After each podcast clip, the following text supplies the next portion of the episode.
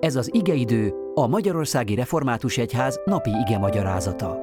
A mai bibliai ige szakaszról Karászi Attillát, a Diósjenői Református Gyülekezet lelkipásztorát hallják.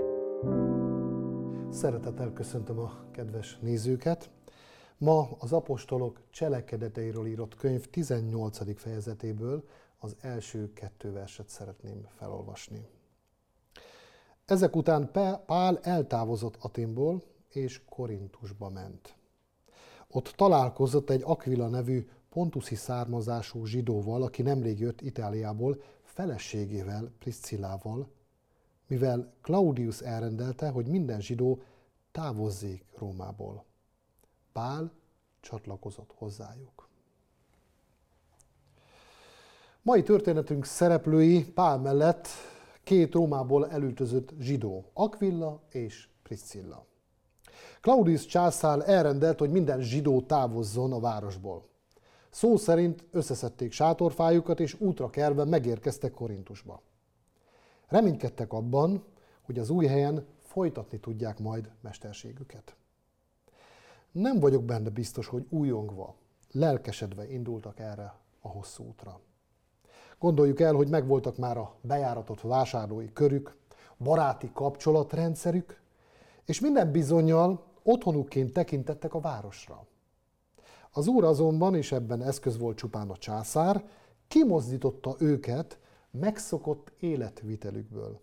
Azért, hogy valami egészen újat készítsen nekik. Fel is tették talán magukban a kérdést, miért kellett ennek így történnie?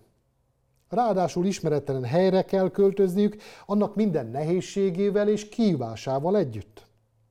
Az úrnak viszont nagy terve volt velük és nekik erről talán még fogalmuk sem volt. Legmerészebb álmaikban sem gondoltak volna ilyen találkozásra. A világ legcsodálatosabb rendezője, a mi Urunk. Aztán a közös munka a sátorkészítős látszólag véletlenül összehozta őket. És érdemes a véletlen szót kitörölni szókincsünkből. Működik az Isten kegyelme. Mindent elkészít életünkben ahhoz, hogy megismerjük a mi Urunk Jézus Krisztust. Készíti a helyzeteket, a körülményeket és a találkozásokat. Lehet, hogy olyan útra kell menned, amely járatlan út ahhoz, hogy találkozz valakivel, aki vagy közelebb visz Istenhez, vagy ha még nem találkoztál az élő Jézus Krisztussal, akkor rajta keresztül találkozol vele. Az ige ma rádöbbent bennünket Isten valódi nagyságára, szeretetére. A velünk történő eseményekben mi is megtapasztalhatjuk ezeket. Hogy akik Isten szeretik, minden a javukra van.